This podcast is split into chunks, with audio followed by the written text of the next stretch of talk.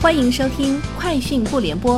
本节目由三十六克高低传媒联合出品。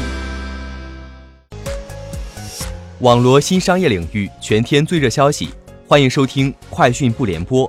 今天是二零一九年八月二十二号。瑞幸咖啡针对旗下新品小鹿茶推出了合伙人经营模式，首批小鹿茶门店将于今年十月中旬开业。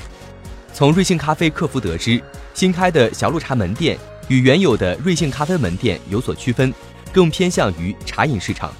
门店售卖的产品除了三十余款新品茶饮，也包括瑞幸主打的几款咖啡。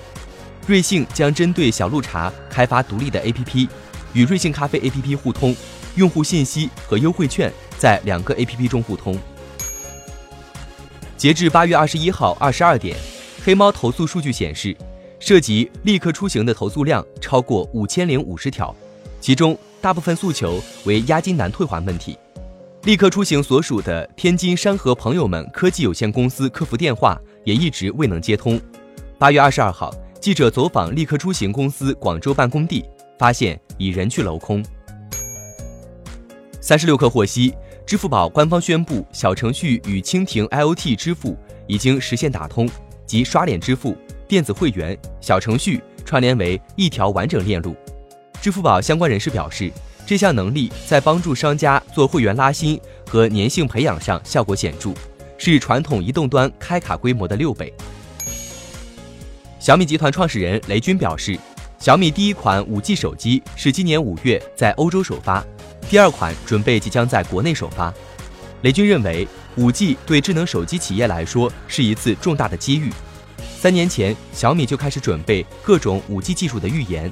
他表示，现在五 G 才刚刚开始拉开序幕，明年第二季度开始，五 G 网络的铺设和五 G 终端普及将大规模到来。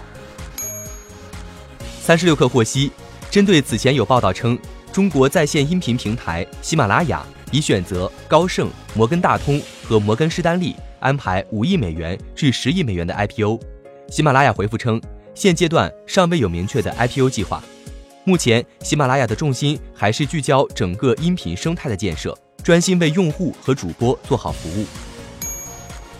美国芝加哥论坛报近期对热门智能手机的射频辐射水平进行调查，发现某些型号 iPhone 射频辐射超过安全极限，多款 iPhone 的辐射水平超过法定安全极限，表现最差的是 iPhone 七。这款手机的射频辐射暴露超过法定极限，是苹果向美国联邦监管机构报告数字的两倍多。